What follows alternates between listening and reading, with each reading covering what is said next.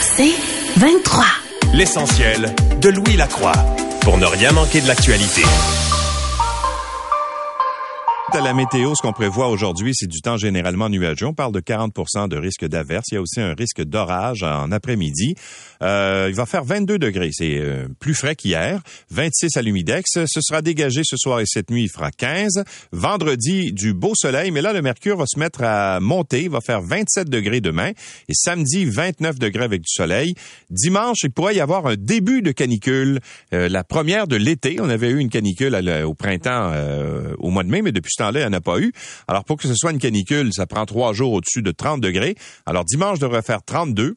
Lundi, si on se fie à Environnement Canada, 30 degrés et mardi 31 degrés.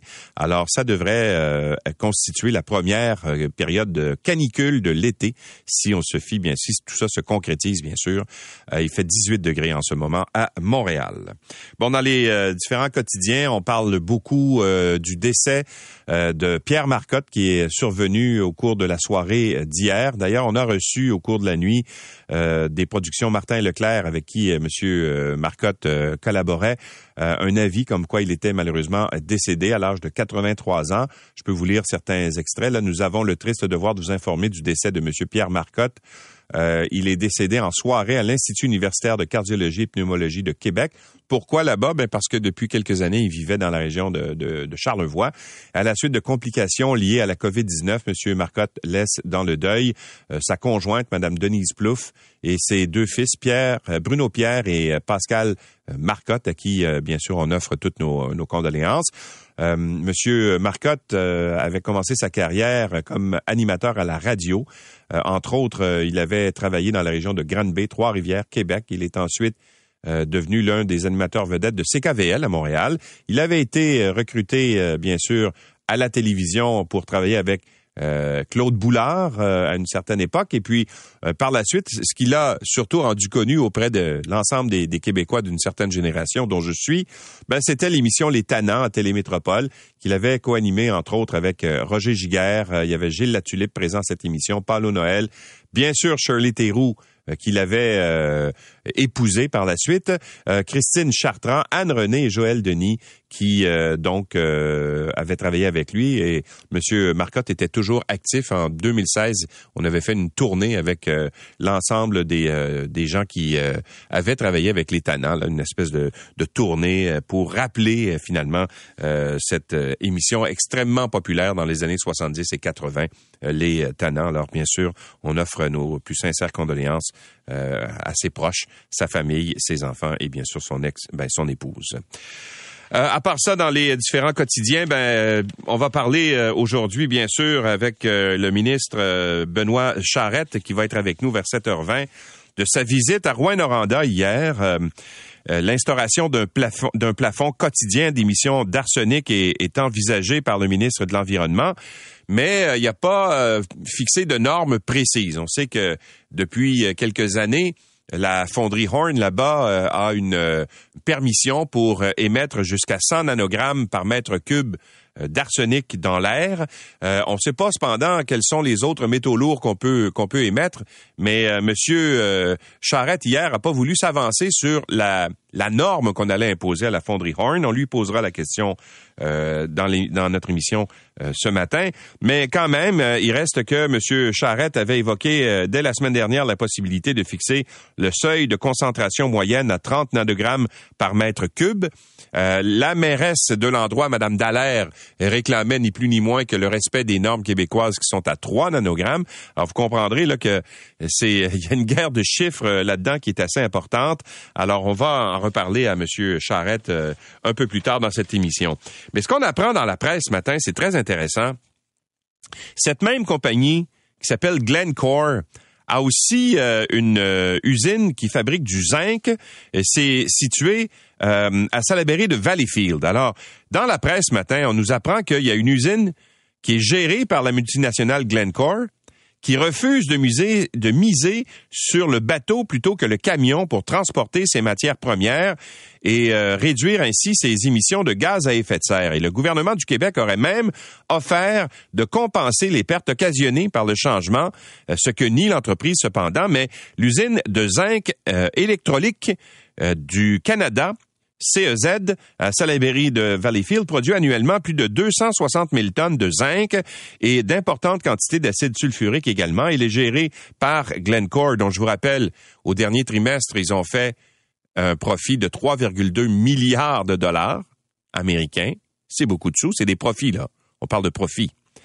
Et donc, le port de Valleyfield avait proposé à CEZ de transporter euh, un peu moins de 100 000 tonnes de concentré de zinc annuellement par bateau plutôt que par camion entre Trois-Rivières et Salaberry de Valleyfield. Euh, mais selon le directeur général du port là-bas, ça permettait de réduire les émissions de gaz à effet de serre parce que euh, d'environ 1000 tonnes par année, au départ parce qu'on aurait eu moins de, camions qui auraient circulé. On aurait enlevé quelque chose comme 3000 camions qui passent dans la municipalité euh, à chaque année. Alors, il semble que la compagnie euh, a refusé justement cette offre-là. Et euh, donc, on va poser la question à M. Charrette ce matin à savoir est-ce que c'est vrai que cette compagnie-là n'a pas acquiescé à l'offre proposée par le port et même bonifiée par le gouvernement du Québec qui aurait dit ben si ça coûte plus cher, on va on va vous compenser, mais l'idée c'est d'essayer de réduire les euh, émissions de gaz à effet de serre de façon plus importante. On posera la question à M. Charrette un peu plus tard euh, ce matin. Et euh, ben, toujours dans l'actualité brûlante, Radio-Canada hier a, pris une décision dans cette fameuse controverse entourant le, le, fait que le CRTC lui impose des excuses pour avoir utilisé en 2020 dans l'une de ses émissions le mot en haine euh, lorsque, euh, dans une chronique, on parlait du livre de Pierre Vallière, euh, Nègre blanc d'Amérique.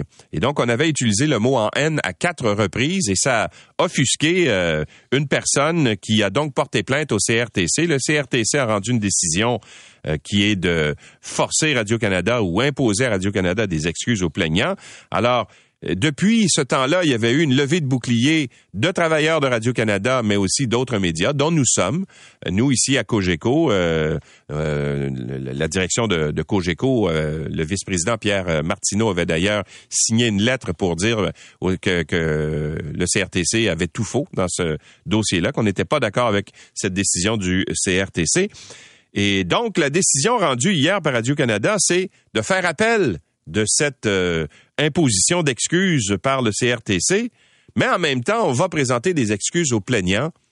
Euh, donc, ça fait pas l'unanimité. Il y a des journalistes, dont Alain Gravel euh, de Radio-Canada, qui sont pas d'accord avec cette décision-là parce que c'est un début de censure. Monsieur Gravel dit, je vais le citer, euh, je ne veux pas passer pour celui qui lutte pour dire ce mot-là de façon légère et irresponsable. Je suis très conscient de la charge de ce mot-là. On est très conscient qu'il faut l'utiliser de façon exceptionnelle dans un contexte informatif. Mais après ce mot-là, ça va être lequel? Alors, ce qu'il faut se laisser dicter, n'est-ce pas, par le CRTC, euh, les mots euh, qu'on doit utiliser en ondes.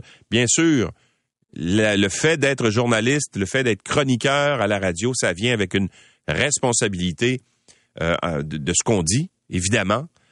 Et euh, mais est-ce qu'il faut nécessairement être encadré de façon si stricte qu'on ne peut pas employer certains mots? Ben là, euh, il y a une question assez importante de liberté d'expression et de liberté de presse qui s'impose. À la une du journal de Gazette ce matin, c'est drôle parce que c'est les seuls qui parlent de ça et je vois euh, l'image, euh, en fait la photo qui a été prise d'une conférence de presse qui a été tenue hier euh, par des gens qui représentent le Spice Island Cultural Day Association of Quebec. Je le dis en anglais parce qu'il n'y a pas de eux, ils fonctionnent exclusivement en anglais. Mais euh, c'est une association qui vise à, faire la promotion et à amasser des fonds pour faire la promotion des, euh, des îles, euh, des îles dans le sud de, de l'Amérique. Donc, et il y avait une conférence de presse qui se tenait hier. Et donc, il y a juste des médias anglophones qui sont allés à cette conférence de presse-là. Ça m'étonne un peu, mais le sujet est quand même très intéressant. Euh, en fait, il y a un événement qui était organisé par le Spice Island euh, Cultural Day Association of Quebec. C'était le 24 juin. C'était au restaurant Greens euh, à la Chine. Et donc, c'était un, un, événement qui visait à amasser des fonds pour faire la promotion culturelle justement de leur organisation. Et donc, il y avait assemblé là-bas une soixantaine de personnes, incluant des personnes plus âgées, des enfants aussi qui participaient à, cet événement qui s'appelait euh, Grenadian Festival. Et donc, euh, à un moment donné, il y avait de la musique, il y avait un DJ qui était là.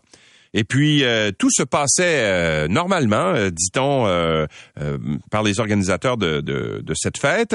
Et puis vers 8h30 le soir, vers 20h30, il y a une quinzaine de policiers qui sont arrivés dans plusieurs voitures, qui incluaient la force Eclipse, euh, la Sûreté du Québec, la Gendarmerie royale du Canada également, qui sont débarqués là-bas et qui ont euh, entouré euh, tout l'établissement où se déroulait cette fête. Et donc, les policiers sont entrés en force. Semble-t-il que ils ont, jusqu'à un certain point, été, j'allais dire, assez directs c'est euh, pour être poli là avec euh, avec les gens qui organisaient cette euh, cette cette fête là. Et il y a une, dame qui s'appelle Gemma Rayburn Baines qui elle dit que les les, les policiers ont même fait de l'intimidation auprès des gens qui étaient sur place. Elle dit qu'il y a un, garçon qui a même demandé à son père est-ce qu'on devrait se sauver. Et là son père a dit non non non c'est la pire chose à faire reste ici.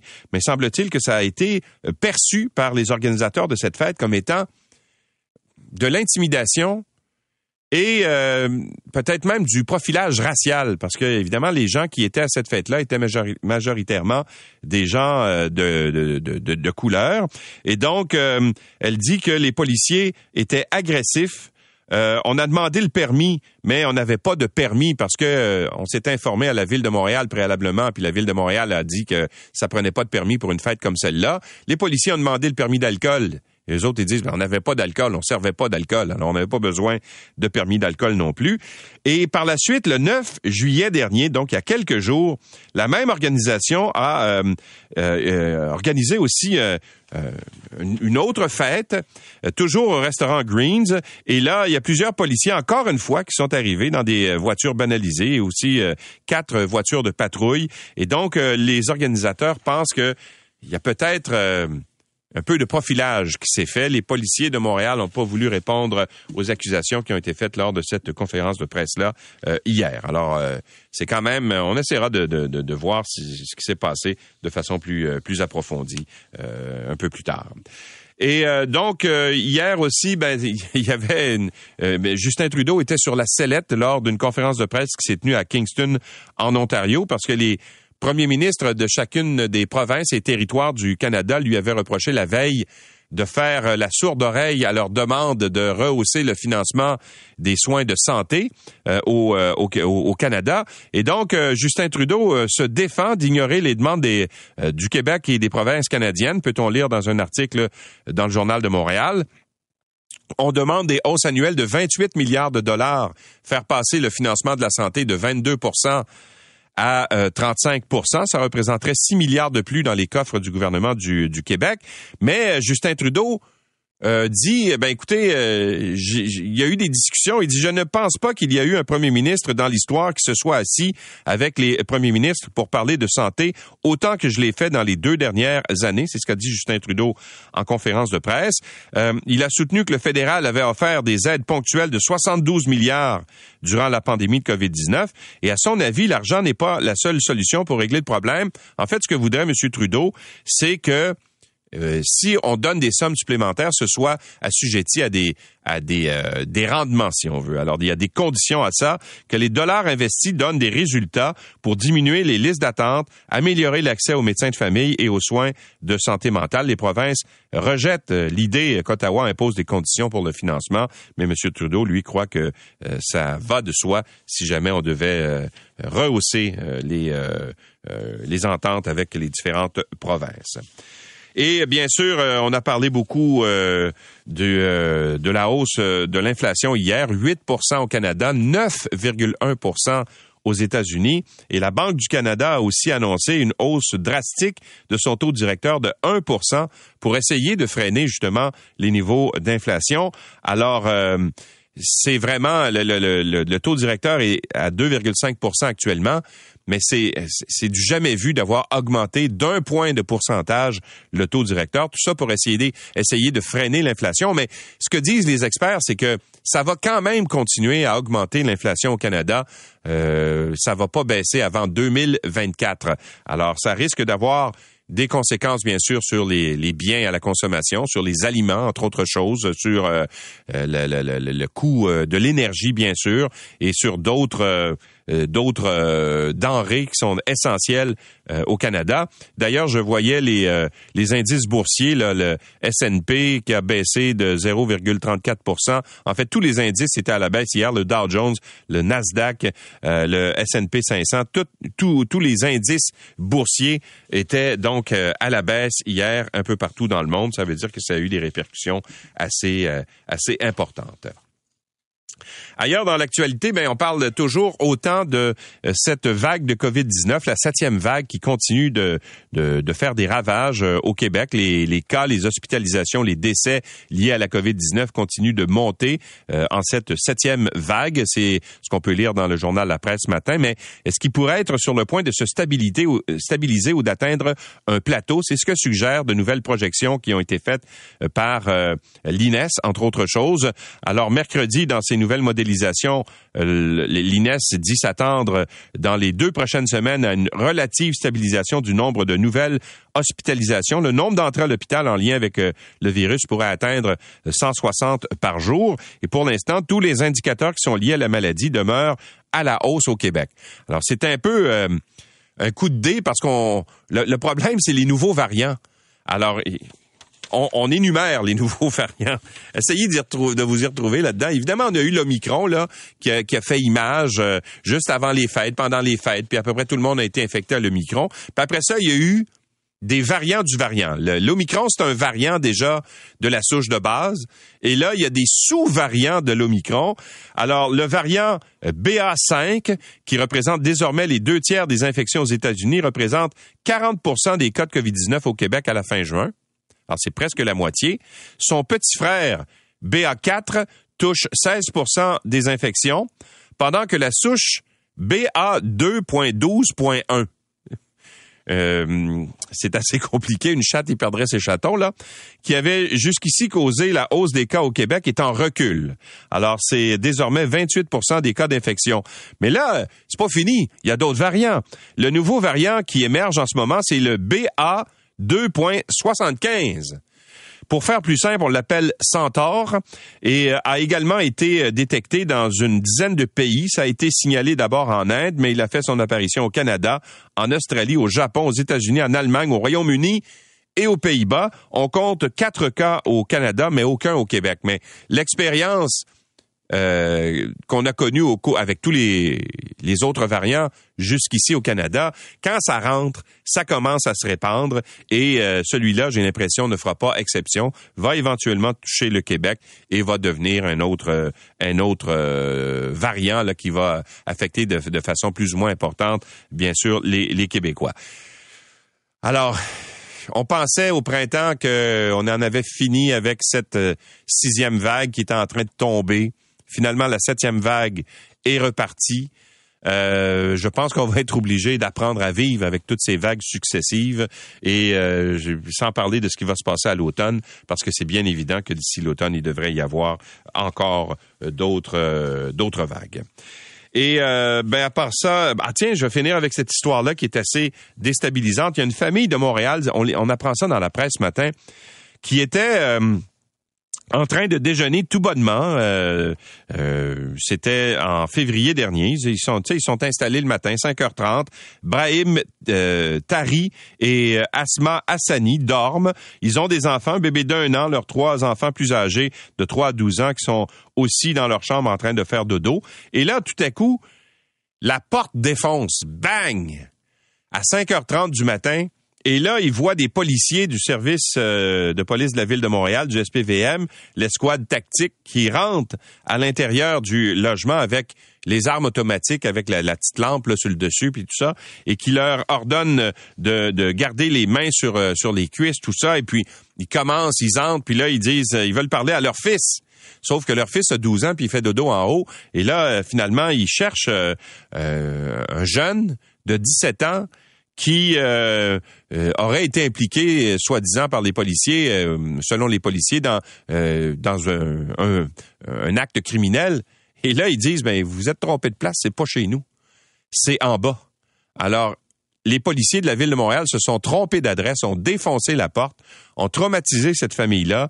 Euh, par la suite, les policiers ont reconnu leur erreur, sont venus présenter des excuses euh, durant toute la journée. Là, ils se sont succédés pour venir s'excuser, mais la famille en question réclame quand même 242 000 dollars à la suite des traumatismes causés par cette erreur policière qui est survenue en février dernier. L'essentiel de Louis Lacroix pour ne rien manquer de l'actualité.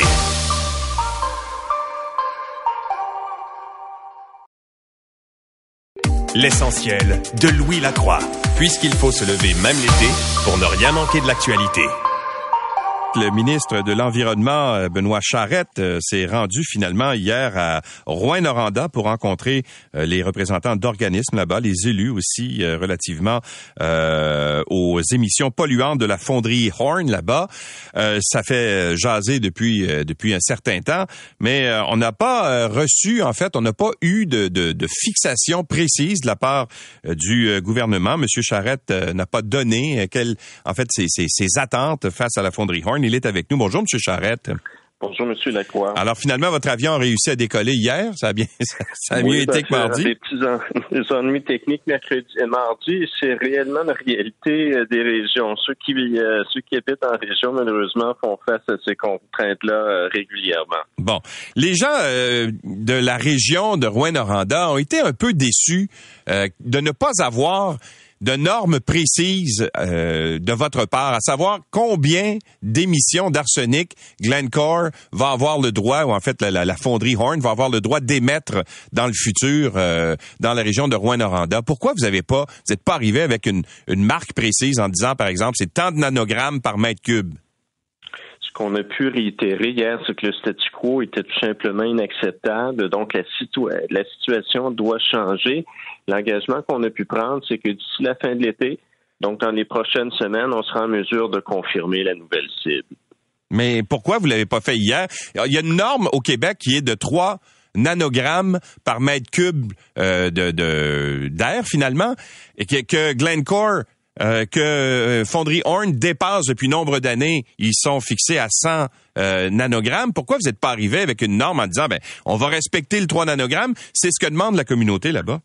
Vous l'avez mentionné, ça fait plusieurs années. En fait, la fonderie va célébrer ses 100 ans dans les euh, dans les prochaines années. Donc, c'est un, un cheminement qui doit l'amener à cette norme-là, 3 nanogrammes dans le temps. Et dans l'intervalle, c'est un travail qui se poursuit avec la santé publique. Et c'est réellement une question de semaines avant de pouvoir confirmer la nouvelle cible qui sera euh, non seulement euh, à la population, mais surtout expliquer euh, avec la collaboration de la santé publique. Donc, on, se laisse le temps essentiellement de bien faire les choses. C'est une question de, quelques semaines. Et hier, ce que l'on a pu dire, c'est que la nouvelle attestation de conformité qui doit prendre effet à la fin de l'année d'une durée de cinq ans va non seulement contenir cette nouvelle cible, mais vraisemblablement d'autres conditions qui actuellement ne sont pas euh, inscrites dans l'actuelle euh, attestation. On parle notamment d'une norme quotidienne, parce qu'il faut savoir actuellement, ce n'est qu'une norme annuelle, ce qui fait que des pics importants à certains moments de l'année qui peuvent avoir des incidences euh, réelles pour les personnes qui ont des euh, problématiques de santé. Donc ça, c'est un élément qui est considéré. On a aussi mentionné hier qu'on songe à euh, inclure les différents métaux qui sont problématiques pour la santé, ce qui n'est pas le cas actuellement. Actuellement, ce n'est que l'arsenic qui est visé dans l'attestation et ultimement des cibles intérimaires. On sait que c'est une attestation de cinq ans, c'est ce que précise la loi, mais en même temps, on ne veut pas arriver dans cinq ans réaliser que, la, cible n'a pas été atteinte. Donc, on va vraisemblablement imposer des cibles intérimaires pour s'assurer de la progression euh, des, euh, des euh, efforts faits. Alors, ce que je comprends de ce que vous venez de dire dans votre dernière phrase, c'est que imposer une norme de 3 nanogrammes à Rouen-Noranda, c'est irréaliste. C'est-à-dire, c'est l'objectif. C'est l'objectif à terme d'y parvenir. Reste à savoir combien de temps ça va prendre. On parle d'investissement de plusieurs centaines de millions de dollars dans tous les cas. Mais clairement, c'est la cible que l'on souhaite atteindre. Est-ce que c'est à travers la prochaine période d'attestation ou la subséquente? C'est euh, l'évaluation qu'on est en train de poursuivre et surtout, euh, c'est la santé publique qui nous aide à établir euh, avec tel seuil de combien les risques sont diminués. Donc, c'est un visage, c'est-à-dire c'est un portrait assez euh, complet que l'on souhaite présenter.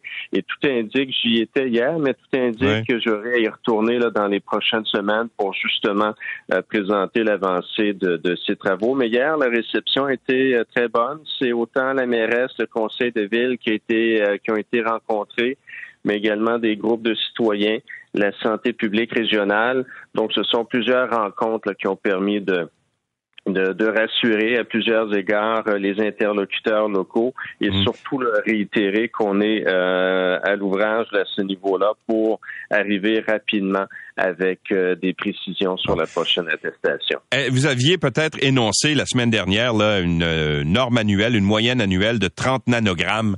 Est-ce que ce serait ça la cible transitoire vers le respect des normes québécoises? C'est le, printemps dernier que j'avais évoqué euh, différents scénarios tout en précisant que l'information n'est pas encore euh, connue. Donc, à ce moment-là, pas plus que ce matin d'ailleurs, je suis en mesure de vous dire est-ce que c'est 30, est-ce que c'est 15, est-ce que c'est 45. Donc, c'est un scénario qui avait été euh, évoqué. Mais pour le seuil qui sera retenu, la santé publique pourra nous indiquer et confirmer de combien de pourcentage les risques sont diminués? C'est ce qui est en train d'être euh, évalué là, présentement. Évidemment, ça va coûter euh, très cher à la compagnie pour euh, se mettre aux normes. Là. Il faut qu'ils changent leurs équipements, c'est clair. Est-ce que le gouvernement va les accompagner là-dedans? Et si oui, pourquoi? Parce que c'est une compagnie qui fait des profits, mais mirobolants. Euh, surtout cette année, on se dirige en première moitié d'année avec des profits de 3,2 milliards à l'échelle mondiale. Là, Glencore, c'est une multinationale. Alors pourquoi est-ce que le gouvernement du Québec aiderait une entreprise qui est multimilliardaire? On parle assurément d'investissements de plusieurs euh, centaines de millions de dollars dans tous les cas de figure. Ce que le gouvernement du Québec a pu mentionner au cours des dernières semaines, même des derniers mois, c'est qu'on n'est pas fermé à une aide financière, mais cette aide financière-là devra avoir plus de bénéfices que de coûts. Euh, c'est-à-dire, faudra que ce soit euh, rentable ultimement pour les contribuables québécois. Et on, on parle de différentes formules d'aide. Et cette aide-là sera euh, vraisemblablement euh, offerte à des conditions bien précises. Euh, si l'entreprise ne fait qu'atteindre la cible qu'elle est tenue d'atteindre, ben, probablement qu'il n'y aura pas d'aide financière. L'aide financière pourrait être pardonnable si jamais on, on, allait plus loin que la cible proposée. Donc ça, ce sont des réflexions qui ne se font pas à travers le ministère de l'Environnement, mais plutôt à travers le ministère de l'Économie, différents programmes de soutien pour les grandes entreprises. Donc oui, il y a des discussions. La décision n'est pas arrêtée, mais je résume. Si jamais les avantages sont plus importants que les coûts, euh, c'est là où euh, cette aide euh, financière là, pourrait être tout à fait légitime, comme elle est offerte à l'ensemble des grandes entreprises et des plus petites entreprises au Québec. Est-ce que vous avez parlé à la direction récemment, la direction de la fonderie Horn? Pas pour ma part. Le ministère est en contact avec euh, les dirigeants de la compagnie, c'est bien certain, qui nous ont présenté un plan il y a quelques mois, un plan qu'on a qu'on a pu confirmer comme étant largement insuffisant. Donc, on, leur a essentiellement dit d'aller refaire euh, leur devoir. Et, je sais là que dans les euh, prochaines semaines, Sinon, les prochains jours, euh, la, la fonderie sera en mesure de nous confirmer une nouvelle approche et ce sera au gouvernement avec la santé publique de déterminer si c'est suffisant ou si l'entreprise devra de nouveau aller euh, refaire ses devoirs.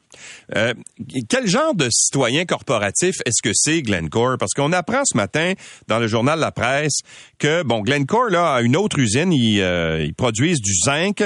leur usine s'appelle Zinc Électrolyte électrolytique du Canada. C'est situé à Salaberry de Valleyfield. Et il semble que le, port de l'endroit leur a proposé de transporter leur matière euh, euh, transformée par euh, bateau plutôt que par camion et ils ont refusé. Et semble-t-il que ça permettrait de réduire les émissions de gaz à effet de serre et que même votre ministère serait prêt à leur, à leur donner un coup de main pour faire la transformation. Est-ce que c'est vrai, ça? Euh, c'est un dossier qui n'est pas qui est pas terminé. D'ailleurs, j'ai eu l'occasion il y a quelques jours tout juste d'en parler avec ma collègue responsable du transport maritime, ma collègue Chantal Rouleau. Donc, il y a encore des discussions à ce niveau-là. Donc, c'est pas c'est pas euh, totalement exclu, mais oui, c'est un projet là qui est en euh, discussion présentement. Mais mais selon la presse, ils refusent de faire ça. Ils préfèrent continuer à le faire en camion. Parce que semble-t-il qu'il y a des contraintes techniques trop importantes. Est-ce que c'est vrai ça ou euh, est-ce qu'à votre connaissance, euh, ils vont euh, changer leur façon de faire pour polluer moins? En fait, vous savez, souvent, lorsqu'il y a des projets de transformation majeurs, c'est non tant que la nouvelle n'est pas confirmée. Donc, je présume de rien de mon côté. Je sais qu'il y a des discussions qui se poursuivent et c'est vrai de façon générale que ce soit euh, les activités de Glencore ou toute autre entreprise, le transport maritime est un transport qui est beaucoup moins émetteur et qui a ses euh, avantages et c'est la raison pour laquelle, encore une fois, ma, ma collègue Chantal Rouleau a développé une stratégie de transport maritime assez euh, intéressante. Euh, de tous les modes de transport, c'est le moins émetteur. Voilà, je cherchais le, mot exact. Et, et, dans tous les cas, il peut y avoir des avantages au niveau des émissions de gaz à effet de serre. Mais est-ce qu'ils vont transformer, là, à votre est-ce que vous avez confiance qu'ils vont transformer leur façon de faire? Il y a des discussions avec euh, la, la, la, compagnie en question, mais il y en a avec bien d'autres compagnies pour mettre de l'avant ce mode de transport-là. Mais dans le cas de ce projet en particulier, euh, je vous dirais tout simplement qu'il est trop tôt là, pour conclure à, à, un refus ou sinon à une avancée là, dans ce projet-là. Bon, j'aimerais qu'on discute euh, finalement de euh, Ciment Mécanis en Gaspésie, qui est renommé pour être le plus grand pollueur euh, industriel du Québec. On s'entend là-dessus, c'est il fabrique du ciment depuis nombre d'années. Il pollue, mais vraiment de façon importante. Et ils vont même jusqu'à ignorer les avis de non-conformité que votre ministère leur envoie. Alors, quel genre de, de client corporatif est Ciment Mécanis? J'ai eu l'occasion de dire à plusieurs reprises ces dernières euh, années. C'est pas mon meilleur élève, je veux le dire comme ça, et c'est la raison pour laquelle il y a quelques jours tout juste, on est allé à une étape euh, subséquente, c'est-à-dire un avis préalable à l'ordonnance. grosso modo, grosso modo, ce que ça veut dire, c'est que ben, l'entreprise n'a plus de chance, donc c'est ultimement les tribunaux euh, qui vont la contraindre de changer ses pratiques et corriger les éléments là, qui ont été relevés, qui sont problématiques c'est non seulement l'entreprise qui émet le plus de gaz à effet de serre au Québec, et ça de loin, malheureusement. Et en plus de ça, malheureusement, il y a un non-respect assez récurrent de la réglementation euh, environnementale et les choses doivent, changer. C'est la raison pour laquelle j'ai euh, émis cet avis de non-conformité, non pas cet avis de non-conformité, mais cet avis préalable à l'ordonnance il y a quelques jours, ce qui est une étape juridique assez forte euh, qui devrait donner les résultats escomptés cette fois-ci. Mais il, reste une chose, c'est que vous leur avez envoyé une série d'avis de non-conformité avec des amendes au cours des dernières années qui sont dérisoires, quelques milliers de dollars seulement. Est-ce que vous avez suffisamment de dents pour les convaincre à respecter la loi? Il y a quelques semaines, tout juste, on a adopté un projet de loi, le projet de loi 102, qui vient renforcer de façon euh, importante les mesures de contrôle, notamment les amendes qui peuvent être euh, imposées aux, euh, aux, contrevenants. Donc, c'est un outil de plus qu'on a à notre disposition. Et les tribunaux, dans ce, ce que je vous confirmais il y a quelques instants, c'est clair que malheureusement, euh, les étapes préalables n'ont pas donné les résultats, donc il faut passer avec des sanctions nettement plus euh, sévères. Et c'est toujours dommage quand on a recours à ces moyens-là.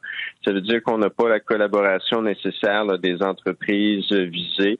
Mais heureusement, nos outils de contrôle sont passablement renforcés et j'ai bon espoir qu'on arrive à des résultats différents au cours des prochaines semaines. Mais ça n'a jamais été mon, mon coup de cœur au cours des dernières années, je vous le dis bien honnêtement. sais, dans le cas de Glencore puis de la fonderie Horn, ils sont là depuis 100 ans. Tu peux dire, ils peuvent toujours avoir l'excuse que leurs installations à l'époque n'étaient pas aux normes. Mais Ciment Mécanis, ça fait à peine 10 ans qu'ils opèrent et c'est des installations flambant neuves qui polluent comme jamais. Alors, euh, Vous avez tout à fait raison. Et, depuis le tout début, la coalition Avenir Québec s'était opposée à ce projet-là parce que les gouvernements précédents qui l'avaient mis en place, que ce soit le Parti québécois, le Parti libéral, ont contourné les euh, étapes d'évaluation environnementale classiques. Ils avaient refusé le BAP. Euh, et, et, ce qui se produit aujourd'hui, malheureusement, était écrit dans le ciel, c'était prévisible. Maintenant, euh, l'entreprise, elle est là, elle est en opération. Je peux pas faire comme si ce n'était pas le cas, donc j'y vais avec les outils de contrôle que j'ai à ma disposition. Et là, c'est un dossier là qui est euh, judiciarisé avec possiblement une ordonnance des tribunaux. On va souhaiter que cette étape-ci soit suffisante et si ce n'était pas le cas, oui, euh, un jugement de la part des tribunaux, mais des sanctions euh, pécuniaires, donc financières, euh, nettement plus importantes, là, sont susceptibles d'être délivrées à, l'entreprise en question. Monsieur Charrette, je vous remercie beaucoup d'avoir été avec nous ce matin. Un plaisir, une belle journée à vous. Au revoir. Benoît Charrette est ministre de l'Environnement et de la lutte contre les changements climatiques. L'essentiel de Louis Lacroix, puisqu'il faut se lever même l'été pour ne rien manquer de l'actualité. On a appris hier, euh, euh, en fait, que la Banque du Canada va euh, hausser son, son taux historique, son taux directeur de 1% d'un seul coup. C'est du rarement vu, je, je dirais pas du jamais vu, mais c'est du rarement vu pour tenter de freiner l'inflation. Alors, le taux directeur s'établit désormais à 2,5% Évidemment, ça va avoir une, une incidence sur sur la population générale quand va venir le temps de faire un prêt à la banque ou à la caisse. Bien sûr, ça va avoir une incidence l'inflation devrait rester élevée, dit-on, jusqu'à 2024. Jimmy Jean est vice-président. Il est économiste en chef et stratège au mouvement Desjardins. Bonjour, Monsieur Jean. Bonjour. C'est du rarement vu, un, taux directeur qui, qui, qui augmente d'un point de pourcentage d'un seul coup. Hein? C'est un gros coup de barre que la Banque du Canada vient de donner. En fait, c'est le plus gros geste de la sorte depuis 1998. Les gens qui écoutent se rappellent peut-être que 98, c'était le fameux film Titanic. Ben, ça tombe bien parce que c'est un véritable naufrage que la Banque du Canada cherche à tout prix à éviter, un naufrage au niveau des d'inflation. Euh, les toutes dernières enquêtes qu'on a eues auprès des ménages puis des entreprises, ça montre une poussée qui a été très inquiétante dans les anticipations d'inflation. Donc, euh, la Banque du Canada, euh, je pense que c'est beaucoup ça qui a motivé sa décision d'hier de surprendre les attentes des, prévisionnistes. c'est vraiment pour chercher à s'attaquer à à ces anticipations-là qui sont en train de décoller. Bon, de quelle façon un taux euh, plus élevé va freiner ou pourrait freiner l'inflation? Qu'est-ce que ça a comme impact? Ben, au niveau de l'impact, on, peut penser à trois effets. Un premier effet, ça va être le coût des emprunts. Donc, les gens qui ont des dettes à taux variable, comme les marges de crédit, l'effet sur les coûts d'intérêt est immédiat. On va aussi avoir euh, des coûts de financement plus dispendieux pour tout ce qui est prêt à la consommation, automobile, véhicules récréatifs, etc. Puis sans oublier le gros morceau qui est euh, évidemment l'hypothèque. Oui. Toutes choses étant égales par ailleurs, ça va augmenter au moment du renouvellement. Donc tout ça, ça vient faire une pression sur les budgets des ménages qui devront réduire leur consommation. Puis le marché immobilier est évidemment le premier secteur concerné euh, évidemment, la chute en ce moment est, euh, déjà commencée au, niveau national. On pense que ça va s'intensifier à court terme. Je dirais qu'un deuxième effet, ça serait sur l'épargne. Les taux à l'épargne augmentent aussi, donc ça encourage les ménages à accumuler des économies ou encore à rembourser leurs dettes au lieu de dépenser. Donc ça joue des deux côtés du bilan. Puis un troisième effet, c'est sur la psychologie des ménages. Comme j'ai dit, les enquêtes montrant un décrochage des anticipations, ça c'est très dangereux. Ça peut provoquer, entre autres, le déclenchement d'une spirale inflationniste. Ça demanderait des resserrements encore plus agressif que ce qu'on a vu hier. Donc, euh, la dernière fois qu'on a vu ça, c'était dans les années 70. Ça s'était conclu en une double récession. Oui, ben à l'époque, il y avait il y avait une récession importante. Pour l'instant, euh, l'économie euh, roule à fond. toutes les entreprises sont à la recherche de, de travailleurs. notre économie roule bien en ce moment. Est-ce que vous vous attendez à ce qu'il y ait justement un ralentissement au cours des prochains mois? On s'attend à ce que les, les, taux de croissance soient euh, plus faibles en deuxième moitié d'année, mais toujours positifs. On s'attend à ce que le marché du travail demeure serré. Donc euh, oui, on, a un très bon momentum en ce moment. Euh, le plus gros problème auquel font face les entreprises, c'est de, trouver des, employés. Donc la demande reste très forte, surtout dans les secteurs qui ont été confinés dans les années précédentes. Donc c'est pas à très court terme qu'une récession nous apparaît très probable l'année prochaine, quand les taux vont avoir été relevés encore plus, parce qu'on s'attend à ce qu'il y en ait encore plus. Euh, c'est là que la question va plus se poser. Euh, même chose aux États-Unis, où est-ce qu'on s'attend à ce que la Fed euh, procède à une hausse de taux de 100 points de base également. Donc, tout ça mis ensemble, c'est là que les effets pourraient se faire sentir et qu'il y, a plus un danger. Donc, vous n'êtes pas inquiet d'une récession où il y aurait, par exemple, une, décroissance et où le marché de l'emploi, par ailleurs, pourrait être touché, de ce que je comprends? Pas, pas à court terme. Euh, mais il reste que, on sent que la Banque du Canada, dans ce qu'elle nous a dit hier, elle est prête à faire tout ce que ça demande pour euh, ralentir l'inflation, y compris si ça doit provoquer une récession. entre les lignes, c'est ça qu'on perçoit. Donc, il y a quand même le risque qu'on ait à augmenter les taux euh, si fortement que ça nous, que ça nous amène là. Maintenant, s'il y avait une récession, ça ne veut pas dire que ça ça serait euh, la crise qu'on a vue dans la pandémie ou en 2008-2009. Euh, je pense qu'il y a des conditions en ce moment, il y a beaucoup d'épargne, beaucoup de liquidités, des conditions qui pourraient faire en sorte que ce soit moins pire. Au niveau du marché de l'emploi, on est ailleurs structurellement. Il y a un vieillissement démographique qui fait en sorte qu'on manque de travailleurs, donc les employeurs pourraient être portés à vouloir retenir leur main-d'œuvre plus longtemps que ce qu'on voit dans une récession habituelle. Donc, ça, pourrait être moins pire, mais il, il, reste que le risque, il est quand même pas à négliger. Monsieur Jean, merci d'avoir été avec nous. Au plaisir. Au revoir. Jimmy Jean est vice-président, économiste en chef et stratège au euh, mouvement euh, Desjardins. L'essentiel de Louis Lacroix pour ne rien manquer de l'actualité.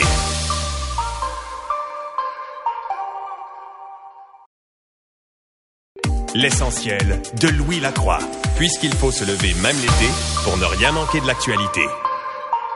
Hockey Canada a annoncé la réouverture de l'enquête en ce qui concerne les allégations d'agression sexuelle qui impliquent des membres de l'équipe nationale junior. Ça s'est passé en 2018. Et dans une lettre ouverte à la population, Hockey Canada a fait état de plusieurs mesures qui sont prises dans le sens de redorer le blason de l'organisation. Je vous donne quelques points. Alors, euh, ce qu'on dit là dans cette lettre ouverte, c'est que nous rouvrons l'enquête concernant les, les allégations d'agression sexuelle qui impliquent des membres de l'équipe nationale junior 2018. L'enquête sera à nouveau menée par un tiers indépendant et tous les joueurs devront y participer. Ceux qui omettront de le faire seront immédiatement bannis de l'ensemble des activités et des programmes de Hockey Canada, notamment. Charles B. Côté est avocat criminaliste. Bonjour, Monsieur Côté. Bonjour. Alors, comment vous réagissez à cette, euh, à cette lettre ouverte ce matin? Est-ce que Hockey Canada en fait suffisamment? Mais je pense que c'est une correction du tir euh, pour eux euh, dans la bonne direction, euh, en prenant des mesures qui vont forcer tous les joueurs de l'équipe à rencontrer les enquêteurs indépendants qui seront nommés pour pouvoir faire la lumière sur cet événement. Je note également dans la dépêche que la victime plaignante va collaborer à la mesure de, ses capacités à cette enquête-là également. Ce qui est également un plus par rapport à la première mouture d'enquête euh, qui n'avait pas été euh, où elle n'avait pas participé. Alors, je vous dirais que la façon qu'ils ont structuré leur enquête et euh, les paramètres de l'enquête font en sorte que les joueurs auront pas le choix que de se, se dénoncer, je crois, euh, dans leur entourage et euh, s'ils ont été euh, engagés par une équipe, s'ils sont sous contrat, j'ai comme l'impression que certains directeurs généraux vont avoir des conversations difficiles avec certains joueurs ou certains espoirs et ils devront prendre des décisions euh, à, leur égard. Mais c'est ça, parce que c'est intéressant ce que vous dites là, Maître Côté, parce que évidemment, on ne sait pas qui sont les joueurs visés par la plaignante. En ce moment là, on ignore euh, l'identité de ces joueurs-là, mais avec l'enquête, il y a des joueurs là-dedans qui, étaient juniors en 2018 qui sont peut-être professionnels maintenant ou qui euh, continuent à, jouer au hockey pour des formations peut-être dans la Ligue nationale, peut-être ailleurs. Alors, ils vont être forcés de s'identifier ces gens-là. Euh, forcés de s'identifier ou de par leur mutisme seront Identifiable. Euh, ben, identifiable ou jugé sur la place publique, et ce qui n'est pas toujours souhaitable. Euh, vous savez, si vous gardez le silence, euh, règle générale, comme criminaliste, c'est ce que je recommande à mes clients. Mais dans la présente affaire, il n'y a pas d'accusation criminelle, entre guillemets, encore portée contre eux. Il y a eu une enquête, une plainte policière, mais on sait que la plaignante ne veut pas y participer à ce stade-ci. Elle peut toujours changer d'idée euh, en cours de vie, mais à ce stade-ci, elle ne semblait pas être prête à le faire. Sa position a peut-être changé dans les dernières semaines.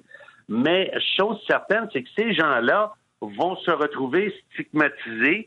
Ils ne pourront plus euh, opérer dans euh, le sport, euh, leur carrière qu'ils ont choisi, parce qu'ils vont être bannis systématiquement par les organisations qui ne pourront pas se permettre cette publicité-là mhm. d'avoir un joueur qui a participé à un viol collectif. Ben justement, j'allais vous demander, c'est quoi la limite d'une enquête indépendante? Est-ce que ça peut mener à des accusations? Parce que là, c'est pas des policiers qui vont faire cette enquête-là. Non, effectivement. Alors, le fruit de cette enquête-là ne pourra pas être utilisé en droit criminel parce que les gens sont contraignables. Et en droit criminel, un suspect a toujours le loisir euh, de collaborer ou non à l'enquête, de ne pas témoigner, de ne pas s'auto-incriminer. Ouais. Alors, c'est complètement différent. Alors, le fruit d'une enquête euh, qui aurait forcé la personne à collaborer ne serait pas admissible en droit criminel. Pour une enquête criminelle, euh, pour que le, matériel soit utilisable en cours, il doit avoir été obtenu en fonction des critères et balises du droit criminel, du droit constitutionnel canadien, par des personnes autorisées à le faire, à savoir des corps policiers. Bon, on voit quand même qu'il y a un mea culpa qui est fait de Hockey Canada. On dit euh, euh, bon les partisans, euh, les partisans, nos commanditaires, les personnes touchées par ce qui s'est produit en 2018. Nous entendons votre colère, votre déception à l'endroit d'Hockey Canada et vos sentiments sont tout à fait légitimes. Est-ce que vous trouvez que c'est un mea culpa qui est suffisant? Le temps nous le dira. mais je pense qu'effectivement, c'est quand même un virage à 180 degrés où il se disait satisfait de l'enquête et du travail effectué dans le passé. Et là, maintenant, ben, force est de constater que la Grande Populaire euh, et euh, surtout, fort probablement, des euh, contributeurs et annonceurs ont fait en sorte que Hockey Canada a changé de cap. Voilà, c'est peut-être l'élément qui a fait qui a fait qui a fait mal. Maître Côté, merci beaucoup d'avoir été avec nous.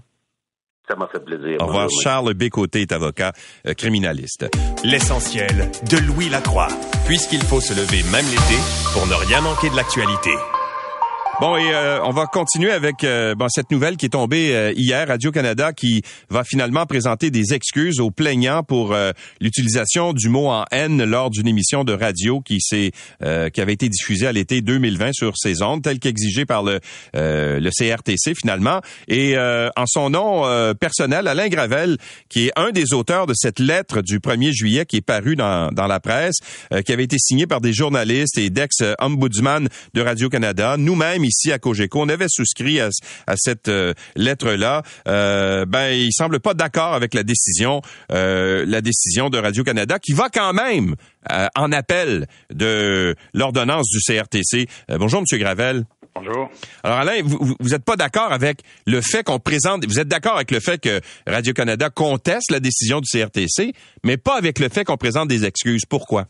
Alors, euh, ben, en fait, c'est que c'est important donc que Radio-Canada euh, puisse euh, contester cette décision en cours pour protéger l'indépendance journalistique de, de, l'entreprise. Ça, ça, enfin, je pense que tous les journalistes à Radio-Canada sont satisfaits.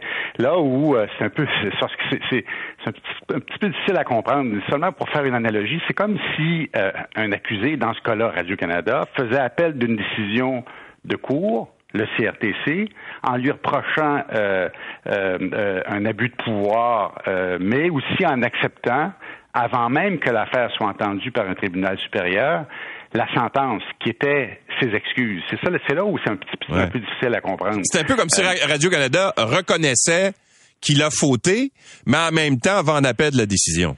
C'est ça. Ça, c'est la première chose. L'autre chose, à mon avis, et on en parle peu aujourd'hui, qui est extrêmement euh, troublante, euh, c'est enfin quand on revient sur les événements, euh, l'ombudsman de Radio-Canada. Donc l'ombudsman de Radio-Canada est là pour assurer l'indépendance euh, dans le jugement du travail des journalistes. Donc pour prendre une certaine distance de la direction de Radio-Canada. L'ombudsman Guy Gendron, à l'époque, avait rendu une décision en disant qu'il n'y avait pas de faute. Euh, puis je relisais hier euh, euh, la décision du CRTC. Les auditeurs peuvent aller sur, sur le site de l'ombudsman de Radio-Canada pour lire. C'est une décision très étoffée en disant qu'il n'y a mhm. pas de faute, que c'était une chronique tout à fait raisonnable, prudente dans son approche, etc., etc. Et là, tu, tu dis, ben, Radio-Canada qui renverse la décision d'un ombudsman réputé comme étant totalement indépendant. Donc, on, on, c'est comme si on choisit un peu les décisions qui font notre affaire. Et la conséquence de ça, c'est que la prochaine fois que l'ombudsman va, va, rendre une décision, les gens vont dire, ben, à quoi ça sert? Ça, ça, vaut quoi dans la mesure où la, la, la, plus grande qualité, un, l'ombudsman va travailler ses décisions en profondeur, mais la plus grande qualité de l'ombudsman, c'est son sa totale indépendance par rapport à la direction de Radio-Canada. Ouais. Euh, déjà, il y avait une décision euh, qui, donc, qui a été rendue par l'ombudsman pour dire qu'il n'y avait pas de faute. Alors, pourquoi exiger des excuses lorsqu'il n'y a pas de faute? Toujours dans un contexte. Puis je disais hier, on a reçu, euh, enfin tous les gens de la radio, la, de la, directrice donc générale de la radio, Caroline Jamet, qui nous a envoyé une note en rappel de ce qu'il faut faire lorsqu'on doit prononcer ce fameux mot en haine, d'être prudent de façon exceptionnelle. Tout le monde, c'est ce qu'on disait dans notre première lettre à Radio-Canada, tout le monde... Tout le monde est prudent, oui. Tout le monde. Quand je, moi, ça m'est arrivé deux ou trois fois de, de, prononcer ce mot en, en ondes. Euh, on est tous prudents, on est tous conscients de la charge. Euh, et donc, il va arriver quoi maintenant dans la mesure où il y a cette décision? On demande de cette décision de contestation, mais on demande aussi, euh, donc Radio-Canada qui fait des excuses publiques à un seul plaignant, hein, faut-il le rappeler. Euh, on fait quoi, nous, après? Euh, je lisais cette, cette, cette, recommandation de ma patronne qui nous dit que euh, donc on peut continuer à prononcer ce mot, mais de façon exceptionnelle, puis en étant extrêmement prudent, ce qu'on fait depuis toujours. Alors pourquoi En fait, la question que je me pose, c'est dans ce contexte-là, pourquoi ces excuses? Ouais. Et mais, mais en fait, dans la même décision, ce qu'on dit, euh, Radio Canada dit, la direction dit, c'est qu'il va y avoir un avis qui va être placé pour dire, écoutez, si vous si vous écoutez la chronique qui avait été diffusée en 2020, ben peut-être que vous allez entendre des, des mots qui sont offensants. On préfère vous le dire. Ça, vous êtes d'accord avec ça? Ben, d'accord avec ça, dans, la mesure où c'est possible de, de, le prévoir. Euh, tu sais, aussi, qui peut garantir, puis dans le feu de l'action, ou ailleurs, qui, qui peut garantir ne jamais rien dire qui puisse froisser un seul auditeur? Ouais. Euh, parce que là, on parle, dans, dans, enfin, je suis convaincu qu'il y a d'autres auditeurs qui ont probablement été froissés, mais il y a un seul plaignant euh, dans cette histoire. Et donc, qui peut le garantir comme tel? Euh, c'est là où ça devient un petit peu troublant qu'on puisse avertir, oui, mais, mais après, ça ouvre la porte à quoi? Il y a d'autres mots qui sont très, très chargés aussi. Si, euh, par exemple, euh, euh, une femme qui a été victime euh, d'un viol, entendre le mot viol peut causer chez cette personne aussi ce qu'on peut, ce que certaines personnes appellent des microagressions. Mhm. Alors, il y a d'autres mots aussi. Et là, Radio-Canada euh, annonce qu'elle va revoir ses normes relatives au langage qui peut être blessant. Quel, quel mot, quel langage, de quelle façon et qui va décider? c'est la direction de Radio-Canada ou c'est une révision des normes et pratiques journalistiques de Radio-Canada qui sont extrêmement détaillé, je peux vous le dire. Euh, euh, est-ce que c'est le CRTC? Est-ce que c'est, euh, et par la suite, par extension, est-ce que le Conseil de presse va avoir un mot à dire là-dessus? Est-ce que les tribunaux vont avoir un mot à dire là-dessus? C'est là où les journalistes, on se trouve au centre de tout ça. et, tous médias confondus, hein? C'est pas juste Radio-Canada. tout à fait. Dans ce cas-ci, ça, concerne Radio-Canada, mais c'est ça. Donc, qui décide et quel mot et comment? et c'est pas simple, là. et notre travail à nous, c'est, euh, donc c'est d'exercer euh, ce principe de liberté d'expression. Euh, en toute responsabilité. Est-ce que ça va aller jusqu'à parce que le plaignant racontait hier, si vous lisez les journaux aujourd'hui, le plaignant racontait hier que c'était une discussion entre deux personnes caucasiennes sur un thème qui touche la communauté noire. Alors, ça veut dire qu'il y aurait des gens dans la... Est-ce qu'on va nous interdire dorénavant ou est-ce qu'on va nous dire dorénavant, ben, est-ce que deux personnes blanches peuvent continuer à discuter de ces, questions-là? C'est là où ça devient extrêmement complexe et, pas simple pour les gens qui font ce métier-là, et, souvent dans le feu de l'action. Et est-ce que c'est le rôle du CRTC de déterminer quel mot on a le droit de dire en ondes ou pas? Ben, je pense pas. Euh, pense que le CRTC est là pour garantir l'indépendance journaliste, l'indépendance euh, et garantir des principes comme par exemple la liberté d'expression, la, la, liberté de presse. Je pense pas que c'est au CRTC à dire quels mots, dans quel contexte. Puis les mots, les mots, les mots veulent, ont la signification aussi de l'intention. Encore là, je, je reviens là-dessus. On est tous conscients de la charge de ce mot. Et quand on veut discuter de l'œuvre d'un auteur, dans ce cas dans ce cas-là. Il faut bien, tu sais, je regardais euh, euh, à CBC un reportage qui a été qui a été diffusé la semaine dernière sur ce qui s'est passé au Québec concernant le fameux livre de Pierre Vallière et on on, on, a mis en, en, fait on, on a caché on a filmé euh, la, la, la, première page, la jaquette du livre, et on a caché le mot nègre dans le, dans, dans le titre du livre de Pierre Vallière. Euh, alors, euh, c'est quand même, quand même assez extraordinaire. Le livre existe, le titre existe, existe, et, dans, dans l'utilisation, dans, dans la chronique en question, il était nullement question d'offenser, d'insulter, de déshumaniser une communauté mhm. entière. C'était uniquement pour euh, relater une controverse qui avait lieu à l'Université Concordia sur l'étude de ce livre. Donc, c'est assez troublant. Là. Alain Gravel, merci d'avoir été avec nous. Ça me fait plaisir. Au revoir. Alain Gravel est animateur euh, à Radio-Canada, euh, bien sûr, et également journaliste. L'essentiel de Louis Lacroix. Merci d'avoir été avec nous. On se donne rendez-vous demain. C'est 23.